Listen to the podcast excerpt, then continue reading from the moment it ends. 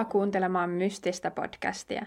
Tässä podissa tutustumme kummituksiin ja muihin paranormaaleihin ilmiöihin, jotka perustuvat oikeisiin henkilöihin sekä paikkoihin. Käymme läpi monia mielenkiintoisia tapauksia historiasta nykypäivään, joten vaikka et uskoisikaan mihinkään paranormaaliin, pyydän kuuntelemaan avoimin mielin. Vaikka en varsinaisesti ota kantaa siihen, onko kummituksia olemassa, niin olen aivan varma siitä, että jotkut ihmismielelle käsittämättömissä olevat tapahtumat ovat todellisia. Mutta eiköhän nyt siirrytä tämänkertaisen jakson pariin. Moni tuskin on kuullutkaan unisesta pikkukaupungista nimeltä Watseka, joka sijaitsee Ilinoissa, Yhdysvalloissa – Tämä paikka nousi kuitenkin julkisuuteen 1800-luvun loppupuolella, kun siellä tapahtui jotain uskomatonta. Jotain, mikä ylittää ihmisen ymmärryskyvyn.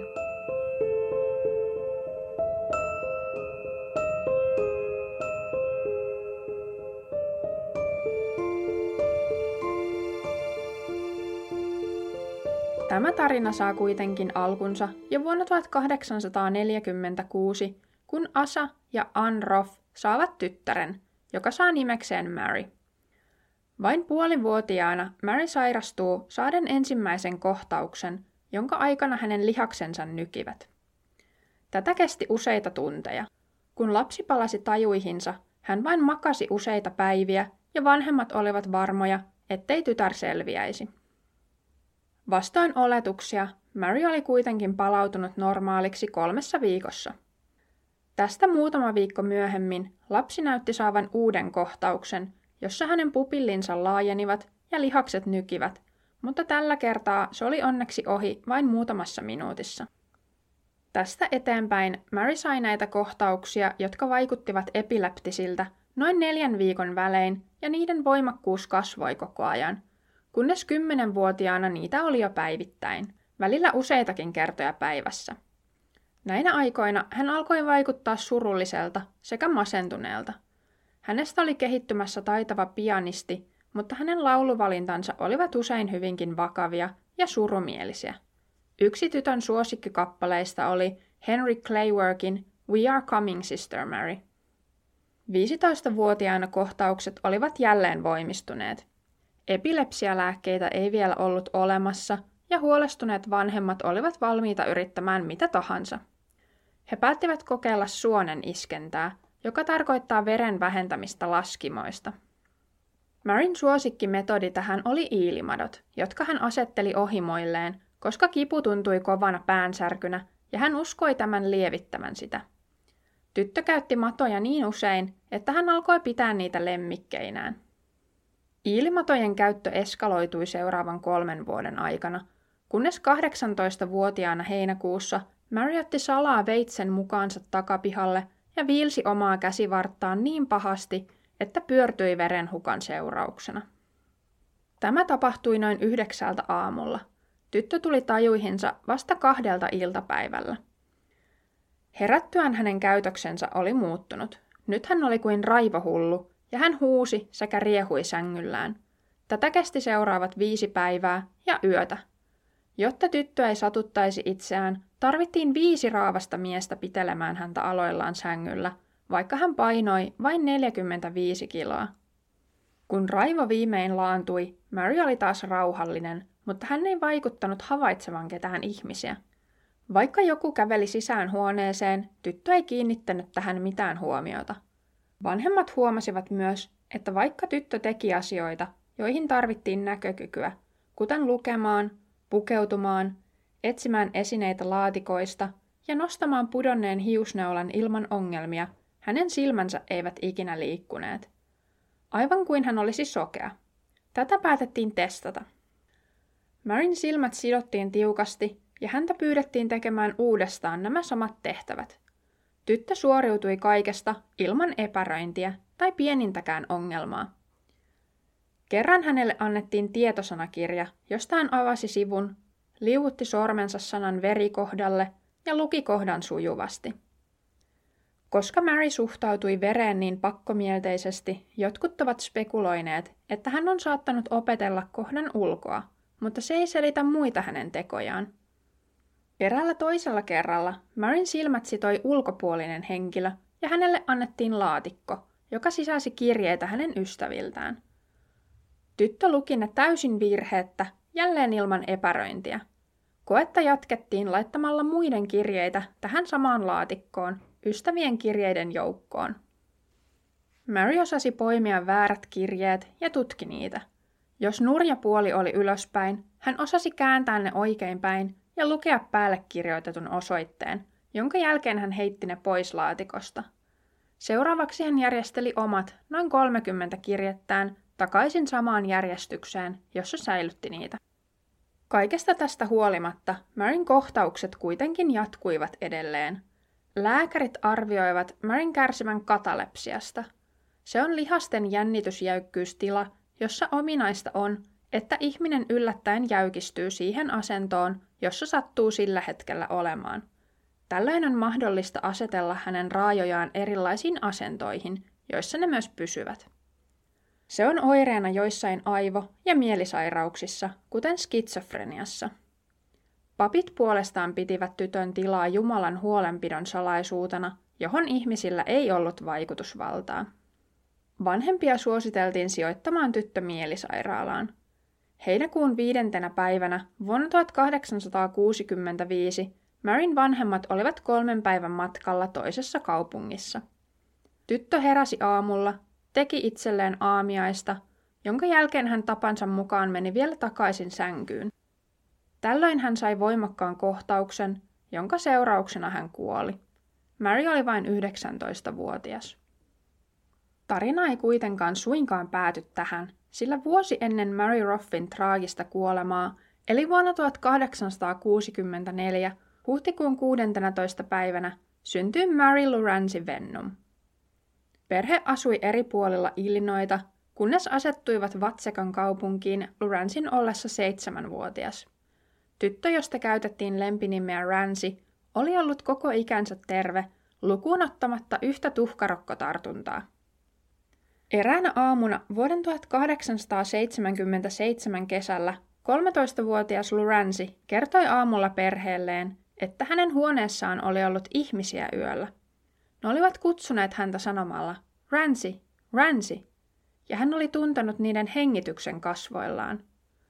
Heti seuraavana yönä tyttö nousi vuoteestaan ja meni kertomaan vanhemmilleen, ettei kykene nukkumaan, sillä aina kun hän meinaa nukahtaa, ihmiset kutsuvat häntä jälleen hokemalla, Ransi, Ransi. Tyttö kykeni nukkumaan vasta, kun hänen äitinsä tuli makaamaan hänen viereensä. Heinäkuun 11. päivänä Lorenzi oli ommellut mattoa koko iltapäivän. Noin kello kuudelta hän makasi lattialla työnsä vierellä, kun hänen äitinsä kehotti tytärtään nousemaan ja valmistautumaan illallista varten. Tyttö kuitenkin vastasi tähän voivansa todella huonosti samalla, kun laski kätensä vasemman rintansa päälle ja sai jonkinlaisen kohtauksen, jossa kaikki hänen lihaksensa jäykistyivät. Hän makasi lattialla viisi tuntia. Herätessään tyttö kertoi, että hänellä oli edelleen outo olo, mutta muuten hän oli normaali. Seuraavana päivänä tämä jäykkyyskohtaus uusiutui, mutta tällä kertaa hän puhui. Vaikka tytön silmät olivat auki, hän ei kuvaillut huonetta, jossa oli, vaan taivaan.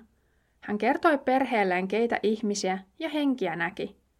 Kuvailtujen joukossa oli muun muassa hänen nuorina edesmenneet veljensä ja sisarensa, joista tyttö sanoi, voi äiti, etkö näe pikku Lauraa ja Bertiitä?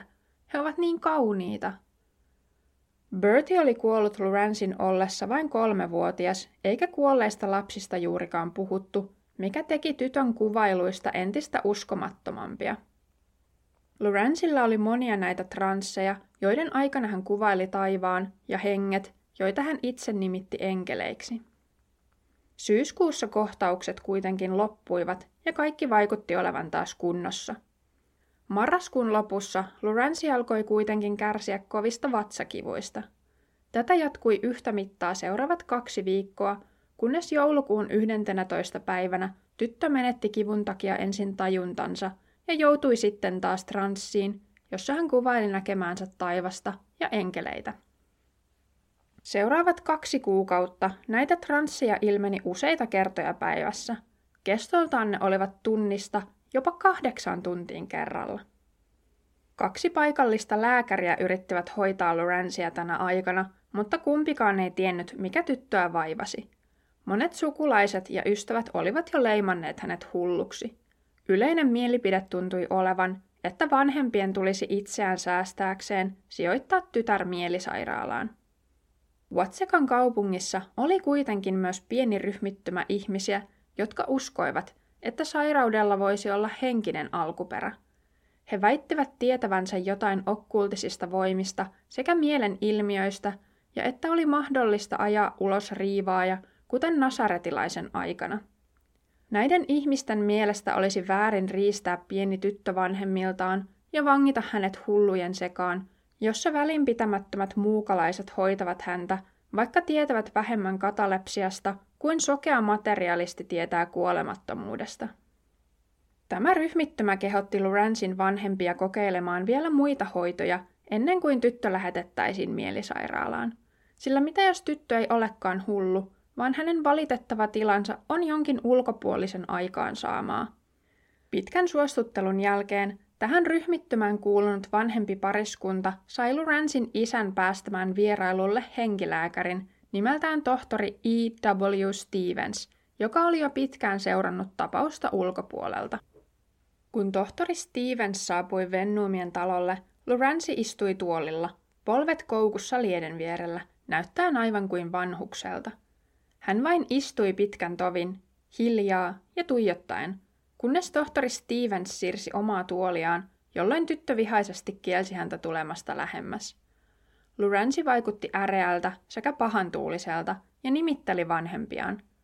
Hänen ei saanut koskea, ei edes kätellä, jonka lisäksi hän oli erittäin vähäpuheinen, paitsi tohtorin kanssa, jolle tyttö puhui vapaasti, koska hänen mukaansa tämä ymmärtäisi häntä. Kun tohtori kysyi tytön nimeä, ikää ja synnyinmaata, tämä kertoi olevansa saksalainen Katriina Hogan, iältään 63-vuotias. Hän kertoi kuolleensa kolme päivää sitten. Keskustelun jatkuttua jonkin aikaa tytön olemus muuttui.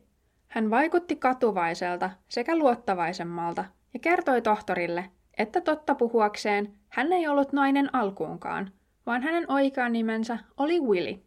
Tyttö kertoi isänsä nimeksi Peter Canning ja omaksi nimekseen Willy Canning. Hän oli nuori mies, joka oli lähtenyt kotoa, joutunut vaikeuksiin, jonka seurauksena menetti henkensä ja oli nyt täällä, vain koska halusi olla. Seuraavaksi tyttö alkoi kysellä kysymyksiä tohtorilta. Ensin henkilökohtaisia kysymyksiä, kuten oliko tämä naimisissa ja kuinka monta lasta hänellä oli – sitten hän todisti maantieteellistä tietämystään kyselemällä, missä kaikkialla tohtori oli matkustellut, kenties Etelänavalla, Australiassa tai Egyptissä. Seuraava kysymysten sarja liittyy tohtorin moraaliin ja tapoihin. Polttiko hän tupakkaa, kävikö kirkossa, valehteliko ja niin edelleen. Viimein noin puoli kuudelta illalla vieraat nousivat lähteäkseen ja samoin teki Lorenzi – Heti noustuaan hänen kätensä heilahtivat eteen ja tyttö kaatui maahan jäykistyneenä. Tohtori Stevens syöksyi heti hänen luokseen, tarttui tytön rautatankoja muistuttaviin käsiin, saaden saman tien puheyhteyden oikeaan, iloiseen ja järkevään Lorenzi-vennumiin, joka julisti olevansa taivaassa. Tässä tilassa tyttö vastaili tohtorin kysymyksiin omana itsenään. Hän kykeni kertomaan tohtorille, vanhemmilleen ja vanhalle miehelle, joka oli tuonut tohtorin paikalle, että pahat henget yrittivät hallita häntä. Lorenzi pelkäsi ja halusi apua. Tohtori ehdotti, että kenties tyttö pystyisi etsimään hyvän hengen pahojen tilalle. Lorenzin mielestä se oli hyvä idea, mikäli se olisi mahdollista. Sitten tyttö sulki silmänsä ja alkoi etsimään näkemiensä henkien joukosta jotakuta sopivaa. Pian hän kertoi, että monet olivat vapaaehtoisia tulemaan, ja hän kuvaili näitä henkilöitä tarkasti. Mutta siellä oli yksi, jota enkelit ehdottivat, ja tämä halusi itsekin tulla. Kun Lorenzilta kysyttiin tämän hengen nimeä, hän kertoi sen olevan Mary Roth. Paikalla ollut vanha mies oli tyrmistynyt. sillä hän oli Asaroff, Mary Roffin isä. Herra Roff kertoi muille, että hänen tyttärensä oli kuollut 12 vuotta aiemmin. Sitten hän vakuutti Lurancille, että Mary oli hyvä sekä älykäs ja että tämä varmasti auttaisi niin paljon kuin pystyi. Hän vielä lisäsi, että hänen tyttärensä oli kärsinyt samantapaisista oireista aikanaan. Niinpä pitkän harkinnan jälkeen Luransi antoi Marin ottaa aikaisempien pahojen henkien paikan. Tässä kohtaa lienee syytä mainita, että Vennumin perhe asui noin 200 metrin päässä Roffien perheestä. He olivat korkeintaan hyvän päivän tuttuja, jotka kyllä tervehtivät toisiaan kadulla, mutta eivät vaihtaneet sen enempää kuulumisia. Herra ja rouva Roffin tunteet olivat ymmärrettävästi sekavat. He olivat yrittäneet päästä yli tyttärensä kuolemasta viimeisen 12 vuoden ajan. Herra Roff oli jopa käynyt mediolla useampaan kertaan saadakseen edes jotain vastauksia, sillä hän tunsi suurta syyllisyyttä tyttärensä kuolemasta. Olivathan he jättäneet tämän yksin kotiin kolmeksi päiväksi. Kerran hän sai mediolta lapun, joka oli kuulemma Maryltä, mutta muuten käynnit eivät kuitenkaan tuottaneet haluttua tulosta. Kun herra Roff palasi kotiin sinä iltana, hän kertoi vaimolleen, mitä oli tapahtunut, ja tohtori Stevens jäi vielä kyselemään kysymyksiä Lorenzilta, selvittääkseen oliko kaikki vain pilaa. Mies oli kuitenkin pian vakuuttunut, että tyttö ei enää ollut Lorenzi Vennum, vaan Mary Roth. Niinpä tohtorikin lähti kotiin. Seuraavana aamuna herra Vennum soitti herra Roffin toimistolle ja kertoi, että tyttö, joka nyt sanoi olevansa Mary, halusi kotiin.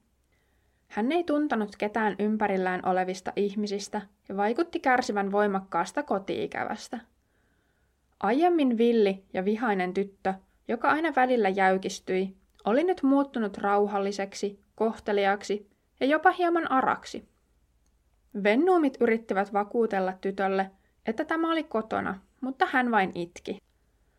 Rouva Roff ja hänen toinen tyttärensä Minerva päättivät mennä tapaamaan tyttöä. Kun Mary näki heidät ikkunasta, hän hihkaisi innoissaan, että tuolta tulee äitini ja siskoni Nervi. Lapsena Mary oli kutsunut siskoaan tällä lempinimellä. Tyttö tuli niin iloiseksi, että vennuumit päättivät vastentahtoisesti antaa tyttärensä mennä asumaan Roffien luo. Siellä, tavatessaan koko perheensä, ilo ja rakkaus huokui hänestä. Vaikka Mary kohteli Vennuumien perhettä tuntemattomina, hän tiesi Lorenzista ja kertoi tämän olevan sairas. Kärsittyään itse samasta sairaudesta aikoinaan, hän tiesi kuinka auttaa. Lorenzi oli taivaassa parantumassa ja hän sai käyttää tämän kehoa sillä aikaa. Kun häneltä kysyttiin, kuinka kauan hän viipyisi, Mary kertoi, että enkelit antaisivat hänen jäädä toukokuuhun asti. Vennumit kuitenkin vierailivat tyttärensä luona usein tänä aikana, ja Mary oppi rakastamaan heitäkin. Nyt kotonaan oleva tyttö vaikutti todella tyytyväiseltä. Hän tiesi kaikki asiat ja ihmiset, jotka Mary oli tiennyt eläessään omassa ruumiissaan, käyttäen lempinimiä perheen naapureista ja ystävistä. Esimerkiksi kerran hän tapasi herra Roffin vanhan ystävän ja naapurin, rouva Wagonerin, joka oli leski Maryn ollessa lapsi. Nyt tämä nainen oli mennyt naimisiin ja ottanut miehensä sukunimen, mutta kun Mary tapasi hänet, tyttö halasi naista ja käytti tämän vanhaa sukunimeä, joka oli Lord. Tyttö sanoi naiselle, Oi Mary Lord, sinä olet muuttunut kaikkein vähiten paluuni jälkeen tapaamistani ihmisistä. Mary ei näyttänyt tajuavan, että rouva oli mennyt naimisiin ja kutsui tätä vanhalla nimellä, joka oli hänelle tuttu. Myös eräs heidän naapurinsa, Rova Parker ja hänen miniänsä Nelly Parker kävivät vierailulla tapaamassa Maria. Tyttö tunnisti heidät heti ja kutsui rouva Parkeria täti Parkeriksi. Sitten hän kysyi, muistivatko he, kuinka hän ja hänen siskonsa Nervi olivat käyneet Parkereilla kylässä laulamassa. Niin rouva Parker kuin sisko Nervikin muistivat tämän hyvin. Mary myös kertoi isälleen, että oli yrittänyt lähettää tälle viestin median kautta – ja kertoi myös päivämäärän, jona tämä oli tapahtunut. Herra Roff tarkisti asian, ja se oli sama päivä, jona hän oli saanut viestin käydessään mediolla. Maaliskuussa, kun Mary oli takapihalla, Rova Roth päätti etsiä vanhan samettisen hiuskoristeen, jota Maryllä oli ollut tapana käyttää viimeisenä elinvuotenaan, ja laittaa se esille pöydälle, nähdäkseen tunnistaisiko tämä Mary sen. Pian tyttö tuli sisään ja saman tien lähestyi pöytää huudahtain. Tuo minun hiuskoristeeni. Käytin sitä, kun tukkani oli lyhyt. Sitten hän kysyi rouva Roffilta, oliko hänen kirjalaatikkonsa vielä tallella. Tämä kertoi, että oli, ja kävi hakemassa sen. Mary oli innoissaan ja muisteli lapsuuttaan selatessaan kirjeitä. Hän kertoi asioita, joita vain Mary Roth olisi voinut tietää. Toukokuun seitsemäntenä päivänä Mary pyysi rouva Roffin kanssaan huoneeseen ja kertoi kyyneleet silmissään, että Lorenzi Vennum oli tulossa takaisin, mutta hän ei tiennyt, oliko tämä tulossa pysyvästi. Tyttö oli todella surullinen, mutta sulki sitten silmänsä ja muutos tapahtui hetkessä. Lorenzi hallitsi jälleen kehoaan. Tyttö katseli ympärilleen ja kysyi, missä oli. Rova Roff kertoi, että Mary oli tuonut hänet Roffeille parantaakseen tämän ruumiin. Lorenzi alkoi itkeä ja halusi päästä kotiin. Rova Roff kertoi hoitavansa asian. Samassa hetkessä tapahtui uusi vaihdos, ja Mary olikin palannut Lorenzin ruumiiseen. Tyttö oli iloinen saatuaan lisää aikaa perheensä kanssa ja halusi laulaa vanhaa lapsuuden suosikkilauluaan We are coming, Sister Mary. Mary halusi viettää paljon aikaa erityisesti sisarensa kanssa ja vaati tältä paljon läheisyyttä. Hänen tuntui olevan vaikea käsittää sitä, että hänen sisarensa oli nykyään naimisissa, ja tällä oli myös oma perhe, jonka kanssa piti viettää aikaa. Hänen oli myös välillä vaikea muistaa, ettei tämä ollut hänen alkuperäinen kehonsa. Se tuntui yhtä luonnolliselta kuin hänen oikea ruumiinsa, joka oli syntynyt lähes 30 vuotta aiemmin. Kerran, kun hän keskusteli aiemmasta elämästään, hän puhui siitä, kuinka oli viiltänyt käteensä haavan. Tyttö alkoi kääriä hihansa näyttääkseen arven, mutta muistikin yllättäen, että arpi kuului käteen, joka oli jo haudattu maahan. Sitten hän kertoi, minne se oli haudattu ja kuinka hän oli nähnyt, miten se tehtiin, ketä oli paikalla ja miltä heistä tuntui. Vierailunsa aikana Mary myös pelasti veljensä hengen. Eräänä iltapäivänä tyttö kertoi, että hänen veljään Frankia täytyisi pitää tarkasti silmällä tulevana yönä, koska tämä tulisi sairastumaan vakavasti ja ilman apua kuolisi. Veli oli kuitenkin täysissä voimissaan, kun Mary kertoi tämän.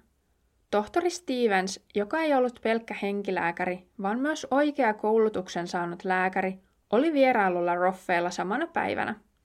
Lähtiessään hän kertoi menevänsä toiselle puolelle kaupunkia, mutta kenenkään tietämättä hän olikin joutunut palaamaan illalla hoitamaan Roffien naapuria. Noin kello kahdelta sinä yönä Frank alkoi kouristella. Mary tajusi heti tilanteen vakavuuden ja käski hakea tohtori Stevensin naapurista. Perhe epäröi ja kertoi tohtorin olevan toisella puolella kaupunkia, mutta Mary vakuutti, että mies oli naapurissa. Frankin henki pelastui hänen siskonsa ansiosta. Mary puhui usein tohtori Stevensin lapsista, jotka olivat taivaassa ja suunnilleen hänen ikäisiään. He olivat viettäneet siellä paljon aikaa yhdessä. Mary osasi kuvailla tohtorin kodin yksityiskohtaisesti ja tiesi lasten nimet sekä iät. Tohtorin tytär Emma Angelia, joka oli kuollut maaliskuun 10. päivänä vuonna 1849, olisi halunnut ottaa Lorenzin kehon hallintaansa viikoksi, jotta voisi vierailla perheensä luona, mutta kaikki olivat yhtä mieltä siitä, että se ei olisi hyvä idea. Kun Lorenzin lopullisen paluun aika lähestyi, Mary päästi tämän välillä käymään kehossa, mutta ei ottamaan sitä täysin hallintaansa. Sunnuntaina toukokuun 19. päivänä Mary päästi Lorenzin hallintaan ja hän sai tavata äitinsä. He molemmat itkivät halaten toisiaan, kunnes Mary taas palasi. Kun häneltä kysyttiin, missä hän oli ollut sillä aikaa, tyttö kertoi käyneensä tohtori Stevensin luona. Pari päivää myöhemmin, toukokuun 20. ensimmäisenä päivänä, Marin oli määrä lähteä ja päästään Lurensi pysyvästi takaisin. Hän hyvästeli perheensä, ystävänsä ja kaikki naapurit. Vanhempiaan hän kehotti vierailemaan Lorenzin luona usein, ja vaikka häntä itketti nyt, kun piti hyvästellä, taivaassa kyyneleet haihtuivat pois. Sitten koko perhe vielä lauloi yhdessä ja lausui rukouksen. Mary sanoi, että hän kävisi henkenä niin lähellä kuin pystyi, lohduttaisi surussa ja he tuntisivat hänet lähellään silloin tällöin. Sitten, vain silmän räpäyksessä, Mary oli poissa ja tilalla oli Luransi, joka pyysi herra Roffea viemään hänet kotiin. Luransi kertoi, että hän oli ollut kuin unessa ollessaan poissa. Hän ei juurikaan muistanut asioita ajalta, jolloin Mary hallitsi hänen kehoaan. Tavatessaan ihmisiä, jotka vain Mary oli tuntenut, hän saattoi todeta, että Mary oli kertonut heidän olevan hyviä ihmisiä, mutta sen paremmin tyttö ei heitä muistanut. Koko loppuelämänsä aikana Lorenzilla ei ollut enää ainoa takan kohtausta. Monet epäilevät tämän tarinan todellisuutta. Kenties Lorenzi Vennum esitti koko ajan saadakseen huomiota, tai ehkä koko juttu oli molempien perheiden yhdessä kehittämä huijaus. Jotkut ovat epäilleet tytön kärsineen skitsofreniasta, mutta miten hän parantui täysin niinkin vakavista kohtauksista vain kolmessa kuukaudessa? Ja miten hän saattoi tietää niin paljon asioita, joita hänen ei missään tapauksessa ollut mahdollista tietää? Näiden kolmen kuukauden aikana molemmat tytöt kirjoittivat joitain kirjeitä, ja niiden käsialat sekä kirjoitustyylit ovat täysin erilaiset. Tätäkin pidetään todisteena kahdesta eri tietoisuudesta – Olisiko 13-vuotiaan tytön ollut mahdollista näytellä näin hyvin? Uskoimmepa me mitä tahansa, niin Lorenzin vanhemmat olivat vakuuttuneita tapahtuneesta. He kertoivat, että heidän tyttärensa palasi heidän luokseen älykkäämpänä, tuotteliaampana ja kohteliaampana kuin aiemmin. Hän oli paljon aikuismaisempi. Muutaman vuoden ajan tapauksen jälkeen Lorenzi kokeili siipiään mediana – Kenties nähdäkseen, kykenisikö ihmeisiin, joista hän oli tullut tunnetuksi.